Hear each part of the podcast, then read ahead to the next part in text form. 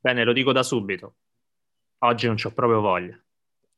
Strano perché di solito hai una voglia pazzesca che ti emerge proprio dal, dal canale rettale fino agli occhi. No, no, no. Non c'ho voglia di fare un cazzo, non c'ho voglia di registrare, sarò solo un'ombra in questo, in questo podcast, in ogni tanto farò "Mhm, sì, mhm", come, come una E sarò ragazza lì a dire, incazzata passivo-aggressiva, tipo sai quel, dai che c'hai? Niente, non ho niente. Aspetta un attimo, quindi esiste una condizione relazionale con una ragazza che non sia questo? L'hai definito con una ragazza passivo-aggressiva? Esiste qualcosa di diverso? Che io sappia no, ma come sai io Ah, non ho mai, non ho mai toccato donna. hai esitato, hai esitato per due secondi perché ti è passato tutto lo shitstorm potenziale sui social personali e quindi hai detto no, no, non lo so di cosa sto parlando. Hai appena descritto il ventunesimo secolo, manda la sigla. Ok. to my heart. Tell me I'm the only one. Is this feeling love or just a game? No, no, scherzetto perché si parlava d'amore.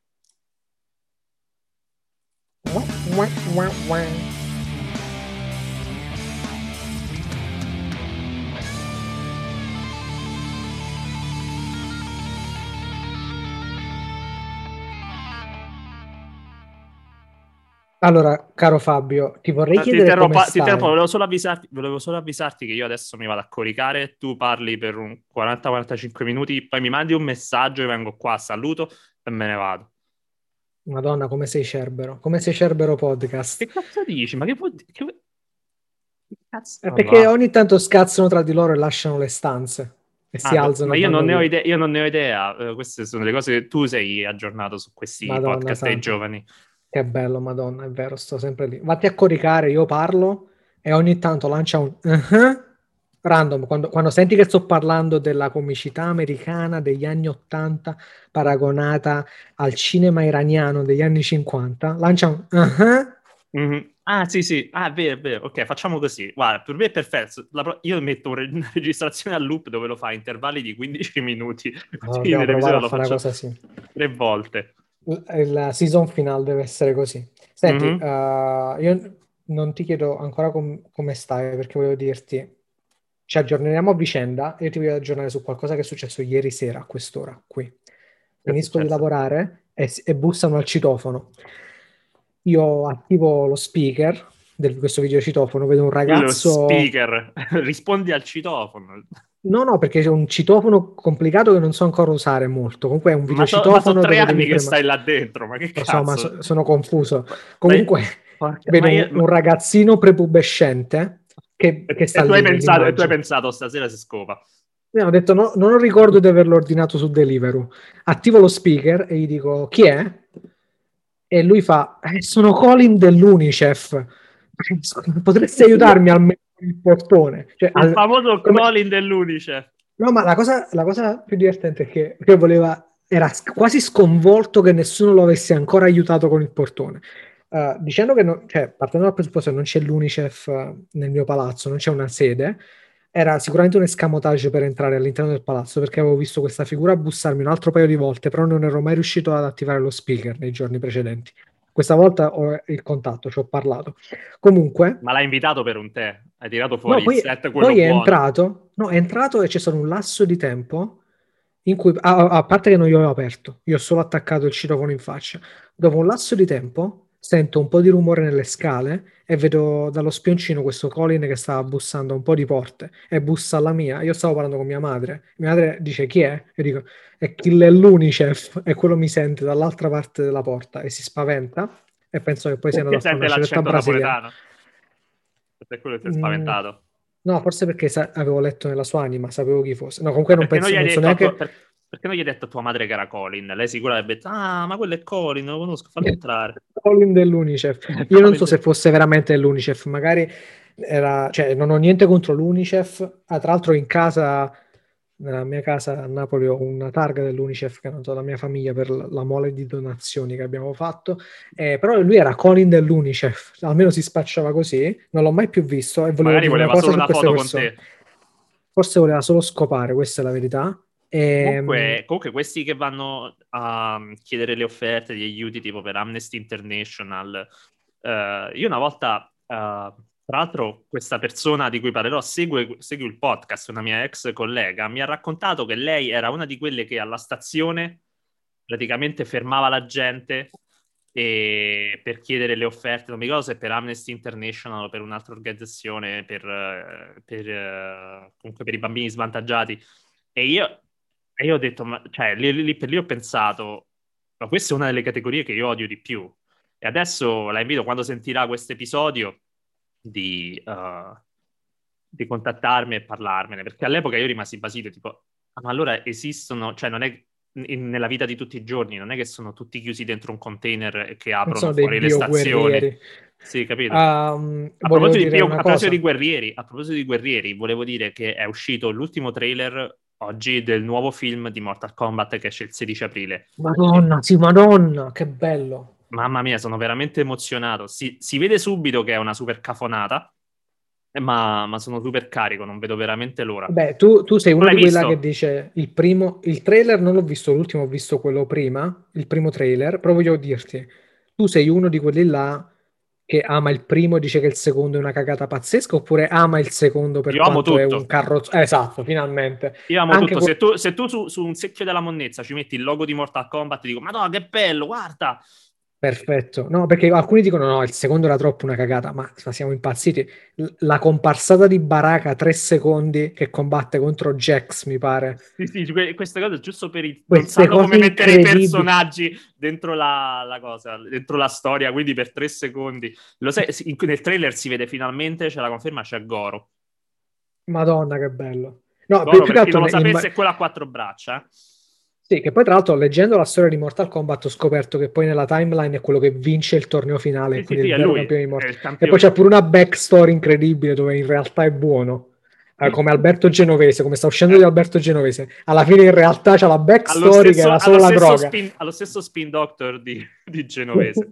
gli stessi avvocati. No, però um, c'è quello Annihilation, uh, c'è Shao Kahn, se tu segui...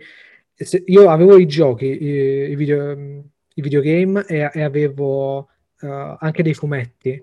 E Shao Ok. Kahn era tutto un personaggio molto particolare con la faccia demoniaca, c'era tutto uno- Mentre nel film è praticamente un con- jock, un jock rapato che è ossessionato da- dall'approvazione del padre che è uno incappucciato, come fai il capo dei cattivi random.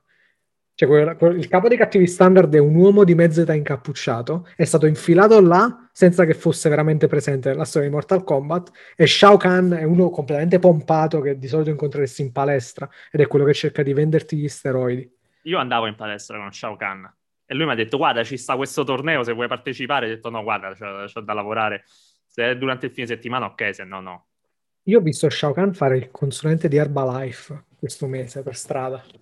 Ho detto cazzo, Shao Kahn che fine di merda che ha fatto. In realtà- Eh. però in realtà nel Netherrealm da dove viene Shao Kahn oh, scusa nell'Outer World eh, Herbalife è un'industria rispettabile Cioè, è, io- io muove che- tutto il PIL dell'Outer World Io penso che sia, è vero, un- un'azienda fondamentale. Comunque salutiamo, a parte gli scherzi, salutiamo tutti quelli che, che hanno usato Herbalife, quindi eh, vabbè, il, il 70% sono morti. Eh, Io, io ho dei 30% contatti su io. Facebook che, usa- che erano dei, dei super Herbalife e, e si sono evoluti, quelli più, gli Herbalife più hardcore, e praticamente adesso fanno entrambi, poi non so nemmeno se si conoscono, fanno tipo uh, corsi di self-help oppure training per aiutare ad esprimerti al meglio. Cioè sono passati al step successivo delle cazzate. No, Quindi- io so che alcuni che conosco conducono podcast, altri, un po' tutti, altri invece sono passati all'obesità, a un- al six pack, a parlare di Xenu che 9 miliardi di anni fa ha ucciso parte degli umani e ha intrappolato molte anime all'interno di pochi corpi. Quindi Scientalife. Yes, Dianetics a Via Torino. Sì, Comunque, però il eh, fatto è che se tu, se tu comunque sei eh, è, tutto, è tutto allineato e fai il Dianetics e stai a posto, non ti viene il corona. Eh, lo so, quello, quello era l'unica precauzione che avresti dovuto prendere, invece Perché adesso you, la droppiamo questa bo- Rona. la, la- la- la droppiamo questa bomba. Io sono a casa, chiuso dentro casa, perché sono positivo come canta, come canta il buon Giovanotti.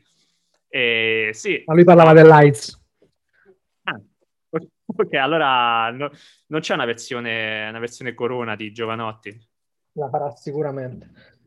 Eh, l'hai, l'hai preso? Vuoi, l'hai vuoi- vuoi parla- vuoi parlarne? Vuoi parlarne? Del, del Rona che hai preso? De- sì, de- parla, parla tu del mio corona. Ah, il tuo Corona, io, io sapevo solo che tu avevi preso una febbre forte. Ok. No, comunque questa è la rubrica che parlo del tuo Rona. Ma tu hai paura parla- degli parla- effetti parla collaterali che... No, io so solo che tu sei stato chiuso in casa in quarantena e praticamente hai cominciato a raccontarmi dei sintomi e dei tuoi sentimenti, però l'hai fatto dopo avermi descritto una un'amica del tuo coinquilino che è una che è praticamente un Ah, sì, tentatore. sì, sì, sì, sì, tu mi hai detto allora, allora, Roberto, stavo in questi giorni chiuso in casa, le poche persone che ho visto era un'amica di un mio coinquilino. No, non l'ho un- vista, vedi, non hai capito un cazzo. Innanzitutto spieghiamo come io ho preso il corona. Io ho preso il corona in Allora, sei quarantena. andato, sei andato in uno di quei posti che sono delle saune per soli uomini sposati, giusto? E tu Esatto. hai detto, vabbè, tanto E il, il vapore lo ammazza. Ho beccato il mio coinquilino. E lui mi ha, mi ha attaccato, mi ha attaccato il corona. Infatti, cioè, io ero già chiuso dentro casa, poi una certa inizio a, inizio a sentirmi poco bene e tutti mi dicono no Fabio, guarda che, guarda che comunque è perché stai stressato, perché stai facendo lavoro a distanza ma non puoi uscire di casa. E ho detto guarda io sono chiuso dentro casa con uno che è positivo al coronavirus, quindi io penso di avere il coronavirus. Poi la situazione, eh, io avevo fortissimi dolori che mi, mi rimangono tuttora Uh, nonostante la febbre sia andata via. A un certo punto la febbre arriva a 39 e la dottoressa mi fa: Guarda, vieni a fare un altro tampone perché io in super paranoia me ne ero già fatto uno risultato negativo. E i tuoi amici continuavano a trattarti a secchiate di merda addosso, diciamo dicendo che eri diciamo- solo- gridavi al lupo, al lupo, co- come quando dicesti che Jon Snow in realtà era un Targaryen, che ti trascinarono sulla spiaggia e ti orinarono, ti orinarono addosso in cerchio. Presero, presero- presero le, asticelle, le asticelle che servono a tendere il telo degli ombrelloni e mi frustarono sulle terga. Tipo, non è vero. Comunque, no, mi, mi trattarono come. Eh, mi sono sentito come quando le donne in sindrome premestruale, premestruale eh, vengono accusate di essere ormonali. Era proprio così. Cioè, dicevo, guarda, ragazzi, io, io- io sto male. Ma che cazzo dici che stai male? No, no, ragazzi, io sto male. Guardate che. No, non è vero, non è vero. E- Ma in tutto questo, adesso la prossima settimana sarà la terza settimana in cui io non lavoro. Sono contentissimo, non sono mai stato meglio. Quindi il corona ti ha fatto stare meglio. Il corona mi ha tolto dal lavoro Dillo ai negazionisti. So- No, comunque quando tu, tu me l'hai raccontato, è la, è la terza settimana, tu mi hai raccontato, poi mi hai raccontato di questa amica del tuo coinquilino Ah, che sì, sì, sì, che stava portando una da donna, eh, è praticamente una donnona possente che ha- è anche molto di successo ed è lesbica ed è fidanzata con tipo una irlandese rossa buonissima No, non e è da rossa, quando è bionda. Cazzo, quindi l'ho, proprio immaginata io rossa e basta. Sì. E hai detto che è una fregna incredibile, quindi ho capito che questa è la vita che io e te vorremmo avere. E poi Sì, la cominciato a vita- parlare la delle tue emozioni e di come ti senti. gigantesca. Sì, e praticamente poi mi hai parlato 40 minuti delle tue emozioni confidandole. Io ho smesso di ascoltarti, pensavo solo alla fidanzata di questa e tu sentivi solo. sì, sì, che praticamente eh, il mio coinquilino ha questa coppia di amici. Lui è, è- è amico di tantissime lesbiche. E Eh. lui c'ha- non so Ok. perché. eh, i- i- i- È un guarda, social justice warrior. Eh, No, lui, lui è eh, super progressive, eh, tutto quanto. Però, eh, tra l'altro, è l'ultima settimana che vivo con lui. Ci siamo vissuti questa lunghissima quarantena insieme. Poi mi trasferisco finalmente la prossima settimana. Ma il fatto è che c'ha tutte queste amiche lesbiche e ce n'è una che è buonissima, che è questa ragazza irlandese che dici tu. Eh, e c'ha, quest- c'ha la, la sua fidanzata, che è questa ragazza russa di cui io ho paura. Cioè, eh, è una ragazza dolcissima, super simpaticissima, ho- ho- cioè, sento proprio il potere e la forza inarrestabili come un orso siberiano. Cioè, questa Eh, Se dovessi mano sola. paragonarla, se dovessi paragonarla a un personaggio di Mortal Kombat, quale sarebbe? Shiva. Eh, ma Shiva è slim. Shiva, Shiva è alta due metri, ha due spalle che sono me e te messi uno accanto all'altro, Eh, però è... ha quattro è- braccia. E- Sì, però non è, non è grossa di ossatura, è slim. Allora diciamo Zangief di Street Fighter. Ah, beh, eh, hai fatto un paragone. Non Honda, quindi. Zangief, non Honda. No, no, no, no, no, no, no, perché non è grassa, è proprio enorme forzuta. Ok, È tipo, è tipo, è tipo Brienne of Tart. ok. Madonna, che sexy allora. Gwendolyn Christie. È buona, buona, buona. Eh, Fai, fai- fai- un po' di ASMR, fa- fallo sentire, non si è sentito, ho visto solo il gesto. Ok, c'è Roberto che mima, che cerca di fare il suono dell'onanismo con scarso successo. Comunque, cioè, comunque, se c'è una cosa che mi ha tenuto in vita, adesso io voglio parlare dei miei sentimenti eh, durante questa quarantena. Eh, a parte l'essere super intrattabile, come Roberto ha potuto constatare nelle ultime settimane, Sì, perché ogni cosa che gli dicevo, Fabio, registriamo la puntata. No! Ma io veramente, a, par- a giornate intere bloccate a letto da dolori influenzali e più di una spossatezza allucinante come mai mi era successo. No, e se c'è una cosa che mi ha tenuto in vita eh, è la vicinanza degli amici e... e Fortnite. Io sono sopravvissuto grazie a Fortnite. Che belli balletti. Ma sì, tra l'altro, tra l'altro Fortnite sono una pippa, una pippa allucinante. Sono veramente, sono veramente scarsissimo. In- sto giocando da ormai quasi due settimane assiduamente, sono riuscito a vincere, cioè arrivare primo solo due volte. E, e- e poi bestemmio perché io sono super scarso nei first person shooter, nei sparatutto in prima persona e mi impiccio con i bottoni. C'ho questo bellissimo controller qui trasparente, come vedi, per il Nintendo Switch Che fa bello. delle luci bellissime e, e- e perdo come uno stronzo, mi impiccio con i bottoni e vengo menato. E, e sono sicuro che dall'altra parte ogni volta, tipo che ne so, io sono nella regione Europa, quindi a volte leggo dei, dei nick italiani e c'è sempre, che ne so, culo peloso 384 che mi immagino sarà un ragazzino di 9 anni che adesso sta ridendo di me e si sta godendo tutte le mie armi ultra rare che ho, eh, che ho accumulato, perché io quello che faccio rimango sempre, quasi sempre dagli ultimi 10 giocatori perché io evito le zone affollate perché ho paura che qualcuno mi faccia il culo. Giro per la mappa a aprire, cas- a aprire forzieri e cercare armi. È tutto quello che faccio e sono sempre la gioia del prossimo ragazzino che nel giro di 5 minuti mi toglie tutto. E questa è la mia esperienza Fortnite. Mi ricorda il mio passato su Ultima Online dove avevo, avevo dei personaggi. Questi per- Ultimate è bellissimo perché poi comunque c'è le, le cose, le cose che ti rubano fanno veramente male a Ultimo Online. Sì, sì, allora Ultima Online avevo una serie di personaggi e eh, derubavo i miei compagni di classe dicendo che non conoscevo questi personaggi, quindi loro conoscevano solo alcuni dei miei personaggi. Uno dei personaggi era una prostituta, quindi avevo imparato a fare, c'era un gesto che muoveva la mano, quindi c'erano i personaggi che li portavo in degli angoli dei cavalieri e facevo quel gesto della mano, così loro pensavano che sta- stessero ricevendo una sega da un personaggio e, e davano tipo delle armature, delle cose, e dall'altra parte c'erano probabilmente dei 55 anni padri di famiglia che stavano facendo questa cosa con un dodicenne. E, e e praticamente Ma tu cioè, per me non significava niente. No, io premevo un tasto e, e quelli- e invece loro avevano tutta questa situazione. Dicevano No, ma su che, server, su che server stavi di Ultimo Online? Perché Su giocavo. Cashard, su Cashard, su Terra Ok. E poi dopo sono andato su un altro. Comunque poi avevo un personaggio che si chiamava Jesus Christ che era vestito da Gesù Cristo e la gente si inginocchiava. Avevo un personaggio che si chiamava il Maratoneta e correvo solo nudo. Avevo un altro personaggio che avevo, avevo solo eh, giravo a torso nudo, avevo un pugnale e aspettavo. Lo sai, i personaggi quando si disconnettevano c'era sì. un minuto che rimanevano bloccati. Quindi se erano disconnessi, ma rimaneva 60 secondi in gioco. Sì. Io andavo vicino, aspettavo che si disconnettessero quando li vedevo andare nelle foreste, capivo che si stavano disconnettendo. Quando li vedevo fermi per un po' mi avvicinavo, cominciavo ad accoltellarli perché erano bloccati e li uccidevo e mi rubavo le cose. E a volte rimanevano fermi capendo che li avevo seguiti e io dicevo si sono disconnessi. Andavo Invece vicino, il qua mi, cor- mi corcavano di mazzate. E poi un mio Lui- amico, un mio, un mio compagno di classe era il sindaco di una città e, e un giorno disse in classe, disse, ah, io sono il sindaco di questa città e sono in una gilda Eh, però quelli là della mia gilda sono dei, dei coglioni perché praticamente all'interno della gilda hanno fatto il punto per resuscitare all'interno delle mura. Quindi uno potrebbe suicidarsi, entrare dentro, resuscitare e fottersi tutte le cose dai forzieri. E il giorno dopo la sua gilda era stata svaligiata. Sai chi da te? No, da un altro Ma tu ce l'avevi, ce l'avevi 100% healing.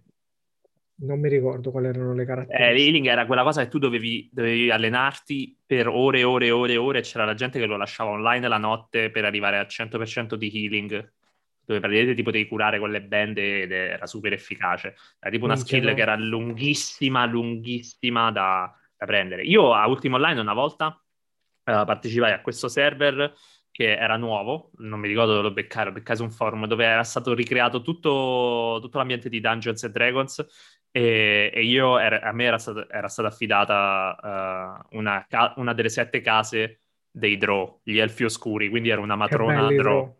Sì. Mamma mia, che bello. Sei Ma- veramente un piccolo eroe. Sì, ero veramente poi, poi- vabbè, però Ultimo. Quello è stato l'highlight della tua vita, quando eri in quella situazione. No, l'highlight della, mia vita, l'highlight della mia vita è stata questa mattina quando ho vinto per la seconda volta a Fortnite e sono arrivato primo. Non hai detto che eri una schiappa.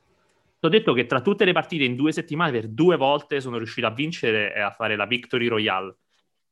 Allora, sono contento che che questo, Guarda, questo- guarda, questa, questa corsa... guarda, ci ho fatto pure, ci ho fatto pure la foto. Madonna. L'hai postato su Instagram. Tra l'altro, no, tra l'altro il mio, il mio character è gender fluid, c'è questa ragazza con queste armature, i capelli molto corti e, e sì, è molto progressive. Prima era rosa, adesso però ho sbloccato la, la divisa bianca, quindi ce l'ho bianca. Comunque, dopo questa, mi, mi fa piacere questa carrellata super nerd è finita su una high note sul fatto che sei diventato un campione e io mi riallaccerei al discorso del corona perché un'altra persona ha dichiarato di aver avuto il coronavirus postando un video su YouTube su, di- dei suoi, di quelli di 10 minuti che sta postando ultimamente in cui dice di Io aver non l'ho visto. il coronavirus e praticamente eh, io e, e Dave Chappelle, io amo Dave Chappelle, il Mark Twain della nostra generazione, bla bla bla, però ha rotto un po' il cazzo ad accusare il fatto che Comedy Central non gli dava i soldi. Comunque alla fine li ha avuti i soldi anche lui, ha avuto il coronavirus ha avuto i soldi da- dal- quindi è più- ha più o meno fatto il tuo stesso arco, è riuscito però a ottenere i soldi. Cioè, gioca a Fortnite? No, però ha, ha avuto una piccola vittoria dopo aver preso il coronavirus, però ha un po' rotto il cazzo effettivamente. Sempre a parlare di soldi che gli devono. Cazzo, è un multimilionario. Ah, tra 25 minuti eh, c'è, inizia il live stream della NASA da Marte. Ah, che bello. Sì, sì. Madonna. Comunque, allora, questa cosa di Chappelle eh, alla fine è solo per dire che ha preso i soldi da Eh, Comedy Central e siamo contenti.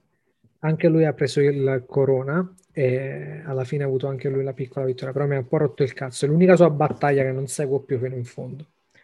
Più che altro tra, tra le cose, tra le, le star americane, notizie su star americane ultimamente, c'è un- invece una cosa che mi ha colpito, il grande Dustin Diamond che sarebbe Screech.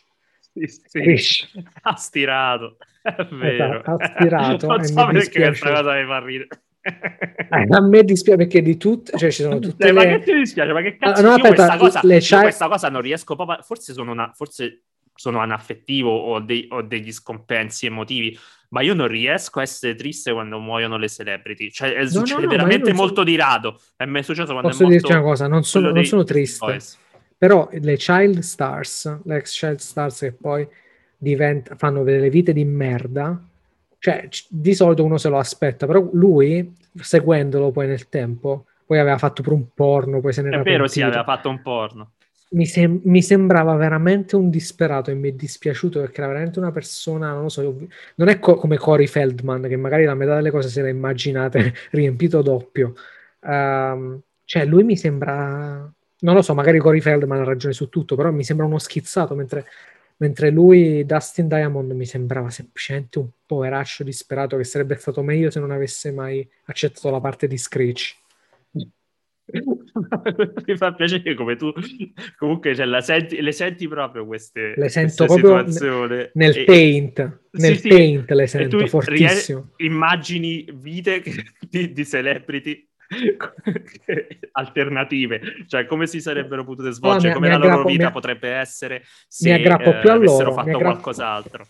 No, mi aggrappo più a questi miti. Sono contento che Macaulay Culkin invece abbia una vita stabile, immagino. Se la fa, dici Eh, se la merita. Se, la- se l'è conquistata, però mi attirano più questi qua che i miti dell'Italia, tipo, a parte, vabbè, il nostro presidente del consiglio attuale è uno- una persona che stimo da sempre, Mr. Draghi, Certo, però stavo pensando certo. ai miti, ai miti italiani. E Adesso c'è, c'è la grande leccata di culo generale, cioè non c'è una cosa negativa eh, su Draghi. Comunque C'è una cosa Sì, negativa, era il compagno di banco di Magalli, quindi è stato sicuramente corrotto. di classe, non di banco, non, non so se erano di banco, però Magalli ha detto compagno di classe e, eh, in un post molto esaustivo su Facebook. Comunque eh, io adesso, perché siccome ho il personaggio di Fortnite che è comunque gender fluid, quindi vuol dire che sono attento a certe tematiche anche di rispetto della donna, eh, devo dire che c'è un video intervista di qualche tempo fa dove Draghi eh, viene intervistato, non mi ricordo da chi, e lui, vabbè, lui fa le faceva le sue cose con la BCE, era impegnato tutto il giorno a mettere la firma sugli euro perché sono- le ha messe tutte lui una ad una. E, e c'è la, È la- vero, eh? It's a fact, it's Sì, sì. factual. qui sta lì che firma gli euro e qualcuno gli dice ma lei immagina magari un suo ingresso un giorno in politica e la moglie da dietro gli fa tipo uh, no ma lui non è un politico e lui la zittisce Eh. fa sta Sta zitta zitta! È bellissimo poi comunque La stava sempre- ragguagliando, da- cioè, La- no, sta- la stava, le stava dicendo fai attenzione alla stampa che ci Sì, sì, sì, sì. Le- no, lei poi tra l'altro eh, è bellissimo perché comunque quando, quando arriva una nuova figura di potere, siccome in Italia per quanto riguarda la libertà di stampa siamo messi malissimo, eh, ripeto, c'è sempre la leccata di culo generale che va a coinvolgere tutti gli aspetti della vita. E, e- e c'era un articolo che vidi, una, vidi uno screenshot di una testata, anche una testata molto grossa, e non mi ricordo qual era, comunque diceva che eh, tutto nella vita di Draghi è perfetto, anche la moglie che parla solo se interrogata. No, eh, sta in disparte e non parla neanche se interrogata. Comunque un titolo, dai, ma una la cosa del moglie sarà genere. tipo, sarà tipo super... Super no, non credo che vera sta cosa. No, no, no, no, no, sembra- no, c'era, c'era un, c'era questo articolo che dice la moglie non parla neanche se interrogata. Comunque imbastito in una maniera che eh, sottolineava, sottolineava la positività della cosa. Cioè, un punto positivo è che eh, Draghi ha la moglie mansueta, comunque che stare al suo posto, come una vera first lady. Da sparare dietro la nuca, cioè da mettere Beh, io dentro non so se è vero, comunque Draghi cioè, in un cortile interno della Lu- in, un cortile interno della Lubianca, che era la sede dell'ex del KGB, in ginocchio davanti a un muro dove si vedono tutti gli schizzi di sangue di chi è passato prima di te e sparati dietro la nuca. E questo è, è il mio sentimento. Ti vedo perplesso, Roberto, perché? No, perché ho, ho tirato in mezzo Draghi con una persona che se non fosse stato lo zio di, di Christian De Sica, magari lui avrebbe assassinato. Magari, No, forse, magari, no, forse magari tu, no, tu l'avresti, tu l'avresti abbracciato, tu l'avresti abbracciato. Io, io Ramon Mercader l'avrei veramente abbracciato, eh, come abbraccerei Christian De Sica, ma magari Christian De Sica viene invitato ad un pranzo di Stato perché, sai, Draghi è di Roma, Christian De Sica è una figura di spicco della romanità e, del- e- e lo ammazza. Sai che bello, uno scenario in cui Christian De Sica ammazza Mario Draghi. Volevo l'assassino di Franz Ferdinand, volevo l'assassinio di Trotsky, c'è questo Eh, sì, assassino. sì, sì. Tra l'altro Ma Gavilo Princip, caponata? Pam! Gavi- Gavilo Princip, eroe che ha ammazzato Franz Ferdinand a Ma Sarajevo. perché? Ma perché cazzo? Io guarda, io non me ne, non me ne intendo di storia, di politica, di economia, non so, non so di cosa sto parlando, anche perché voglio mantenere un lavoro, però non, per- non- non so perché tu devi sempre metterti in questa posizione. Ah, tra l'altro hai anche una maglietta, adesso lo noto, hai una maglietta militare addosso, Una giacca. Hai una giacca militare mentre parli di assassini, del fatto... Porca puttana, che cazzo, veramente. Che No, dice il questo mi piace di perché ha tante Draghi? ta- Eh? Ha tante tasche come taxi driver. Sì. No, che dice il Giacomo di, di Draghi? Sì. Eh, che dice? Dice che, dice che è un bravo Che ragazzo. non esiste, so, che non esiste. Stavo cercando una cosa da farti vedere, ma non, non la trovo. Forse perché prima ho sistemato la scrivania, non ce l'ho più. Comunque, Senti, ma che ne pensi di... Quindi Eccolo là, hai pure un coltello, mi stai mostrando. No, senti, volevo dirti, quindi qual è il tuo parere su questi sui i classici miti italiani, quelli là che sono piaciuti alla- al maggior numero di persone? Che io non ti sto dicendo Berlusconi o Mussolini, ti parlo dei quasi intoccabili tipo Agnelli. Ma lo sai gli agnelli che sono terribili? Gli agnelli eh, una famiglia... Io non so niente di queste cose, io mi sono Allora, documentario su Agnelli- Agnelli ho capito che era fighissimo lui. Io non so niente, voglio ripeterlo. Questo è il Agnelli, tuo parere. Agnelli, Agnelli- Agnelli erano grandi clienti di Mossack Fonseca. Mossack Fonseca era lo studio legale che eh, è andato a pancia all'aria per, per quanto riguarda i Panama Papers. Stavano là No. e, e ciucciavano, cioè perché riciclavano tantissimi soldi. Veramente alcuni dei protagonisti italiani. eh, No, guarda, allora io, Barilla, tra l'altro. io Cioè, sono fan di Olivetti, di questi qua così, e quindi poi ho visto un documentario Olivetti, su... il grande, il grande padre di famiglia aziendale. Ma... So- no, comunque ho letto, io ero in zona Navigli, in fondo ai Navigli, e c'è- ci sono questi- queste pareti di mattoncini dove fanno i murales. E praticamente cosa ho letto lì? Io ho visto, poi mi sono visto un documentario su Agnelli, comunque c'era questo, questo, questo, questo- questi graffiti, qualche teppista ha scritto con lo spray, ha scritto Agnelli, punto interrogativo, semplicemente un grande cocainomane che si metteva a 90 gradi con gli Stati Uniti, che ha ereditato tutto dalla famiglia. E io non riesco a capire a cosa si riferissero. E tu, e tu, Perché alla eh, fine, cioè, a me eh, era un, cioè, un gran personaggio, era, era nel, di- no. l'italiano nel mondo. No, no, no, no, no, no, era- no. No, no, no, no, no, no. Agnelli, tra l'altro la famiglia Agnelli, tu lo sai che controllano, una- cioè da sempre, da, da decenni e decenni, controllano una buona parte della rivista di Economist, insieme ai Rothschild.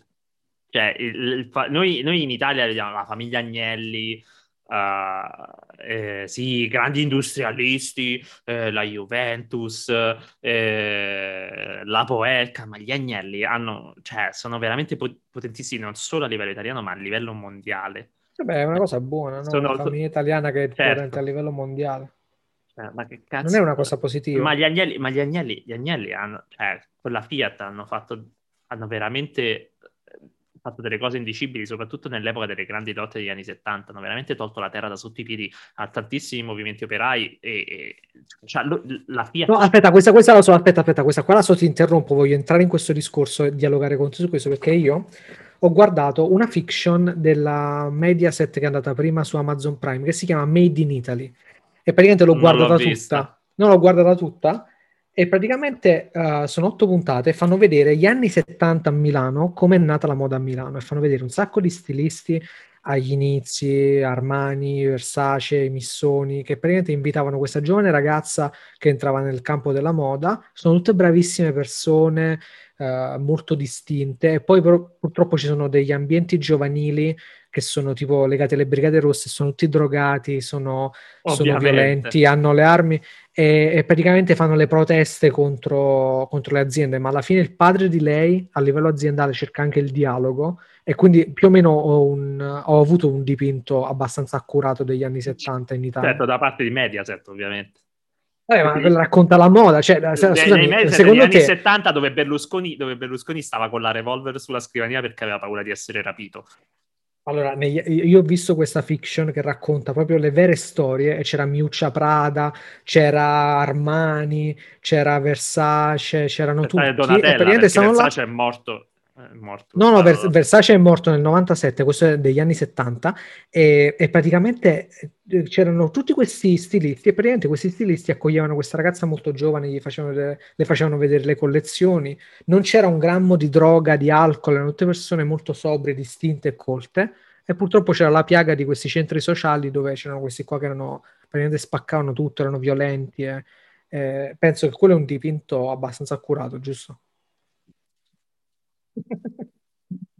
No, eh, non voglio commentare questa cosa perché altrimenti tu lo sai che è un grosso trigger, però posso solo dire che negli anni 70 c'era era un momento di grande fermento e viene sempre, sempre, sempre ricordato gli anni come gli anni di piombo, eh, gli atti terroristici venissero perpetrati solo da una parte politica, quando in realtà sappiamo benissimo che i peggiori, quelli per cui sono famosi gli anni di piombo, sono stati ribattezzati così, sono comunque stati fatti da parte delle destre, come la strage di Bologna o Piazza Fontana o anche il tentativo di far saltare il treno in Calabria. Ma adesso eh, sì, uh, divento, divento, divento Sei adombrato. Ti sei adombrato. Allora, parliamo di cose importanti. Sanremo in Italia e il Super Bowl negli Stati Uniti. Ma che è sta giusto? cazzata che stanno tutti in fissa col Super Bowl? Ma non, c'è- non sapete nemmeno le regole con questo cazzo di Super Bowl e poi tutti quanti stanno in fissa e postano le cose del Super Bowl. No, Allora, però, però c'è, c'è il fatto dell'advertising che visto che lo spazio pubblicitario più ambito, eh, vedi tutte le pubblicità belle che fanno le agenzie, e poi c'è il tu ti rendi conto però il livello che la gente prima doveva sopportare le pubblicità, adesso la gente va a aspettare la pubblicità. è un'espressione d'arte. Però una cosa devo dirti. La pubblicità, la pubblicità è una macchinazione per farti comprare cose. Cioè, ho capito Ok, ok. che ci sono tantissimi creativi che vengono coinvolti e quindi può essere figo. Eh, però, cioè, alla fine la pubblicità è veramente No, addirittura ci sono pubblicità com- sociali e di rappresentanti. Non lo so, ci ci sono Ma belle che? pubblicità, Tipo, tipo- ma tipo Kendall Jenner che va, che va a mettere il Con la fiore, che lo- cioè con la Pepsi, ma che cazzo dici? quello è un figurone di merda. Però No, posso dirti se- no, no, aspetta, voglio dire questa cosa perché eh, le pubblicità sociali succede sempre quando c'è il pink washing o il green washing da parte delle di grosse corporazioni che vogliono farti sentire meglio per usare i loro prodotti quando in realtà non cambia assolutamente un cazzo. E ogni volta che si mettono in mezzo in certi movimenti, in certe tematiche, tu sai per certo che non, cioè, dovresti immaginare che non è una cosa positiva e che è un bruttissimo segnale. Posso dirti una cosa? A me dovrebbero affascinare le pubblicità del Super Bowl, ma magari le guardo il Supercut su YouTube qualche volta. Però io fino a qualche anno fa, per 3-4 anni di seguito, quando c'era il Super Bowl, un mio amico a Napoli aveva l'abbonamento, boh, non so, a Sky, robe così. E comunque facevamo la serata Super Bowl in cui cucinavamo le robe in stile americano, ci guardavamo lo show, ci guardavamo, cioè lo show, quello intermedio, ci fu una Katy Perry con la gonnellina su un leone meccanico che ancora mi manda fuori di testa. Era quella, con gli con squale- Massi. era quella con gli squaletti. Sì, sì. Comunque, nel senso, um, cioè, come serata così, e non, guard- non vedevamo le pubblicità perché non erano trasmesse poi le pubblicità degli intervalli in Italia, però alla fine era carino farlo, però non ci capivo un cazzo delle regole io, onestamente. Però almeno io ho, ho- ho vissuto meglio quello che Sanremo, che io non ho mai guardato nella mia vita Sanremo, non so...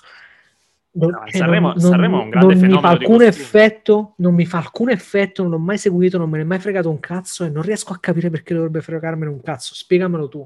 Io non ho mai, non ho mai seguito Sanremo, Eh, a parte quando ero piccolo ed ero, eh, quindi a casa ero forzato a vederlo insieme ai miei genitori. Però eh, Sanremo è un grandissimo fenomeno di costume eh, Perché è così importante in Italia? Perché? perché innanzitutto è il centro del gioco di potere della RAI. Cioè, eh, praticamente la C'entrano RAI... gli agnelli? Dimmi subito se c'entrano gli agnelli. Non lo so, però la RAI, eh, cioè la RAI è sempre un braccio di ferro in qualsiasi, cioè che è anche fortemente legato ad aspetti della politica e si esprime questo gioco di forza eh, soprattutto nell'ambito di Sanremo. Eh, poi inoltre adesso eh, tramite social, tramite social media, soprattutto su Twitter, perché su Twitter in Italia è come una bolla per quanto riguarda i social media, non è Facebook, non è Instagram, ma su Twitter si muovono determinati tipi di figure eh, dall'autoproclamato eh, alto valore culturale eh, che iniziano a commentare, usare l'hashtag eh, tipo Sanremo e ogni anno c'è la gara di tweet, eh, di live comment, quindi se tu segui l'hashtag di Sanremo c'è anche questa possibilità di, se- di commentare, di partecipare a questa grande, questa grande farsa che è commentare Sanremo, che poi ogni pezzo è discutibile, eh, cioè quasi tutti i pezzi sono una merda, eh, so- la gente va lì solo per fare scandalo, magari come Achille Lauro che ci va con la tutina eh, perché generare poi hype eh, e tutte queste discussioni veramente basate a se stesso. Però il fatto è che Sanremo, eh, tu, c'hai presente- tu conosci l'Eurovision? Cazzo se lo conosco. Lo sai che l'Eurovision è ispirata a Sanremo? Perché Sanremo era questa kermesse così grossa e comunque veniva guardata mh, già dagli anni 50, 60, anche all'estero, e, e le altre nazioni volevano qualcosa di molto simile, per cui eh, Eurovision venne creato sulla, eh, sulla falsariga di Sanremo. In Europa vanno pazzi per Eurovision. Io, io ricordo quando sc- io l'ho scoperto l'Eurovision quando facevo l'Erasmus eh, qui in Germania e eh, l'anno prima avevano vinto, eh, aveva vinto un tedesco e quindi si teneva l'Eurovision a Düsseldorf. E io stavo là e, mi- e vengono dei, dei miei amici, dei, dei miei compagni di studi mentre ero in Erasmus e mi dicono, era il 2010 o 2011, mi fanno, Fabio ci vieni con noi all'Eurovision? E io faccio, che cos'è l'Eurovision? Io non avevo idea di che cazzo fosse l'Eurovision fino al 2010-2011. E dico, come che cos'è l'Eurovision? Praticamente erano tutti impazziti per questa Eurovision ed erano tutti stracontenti che l'Eurovision era tre ore di treno da loro. Allora, vabbè, siamo andati a Düsseldorf e loro dicevano, sì, sì, troviamo i biglietti dai bagarini.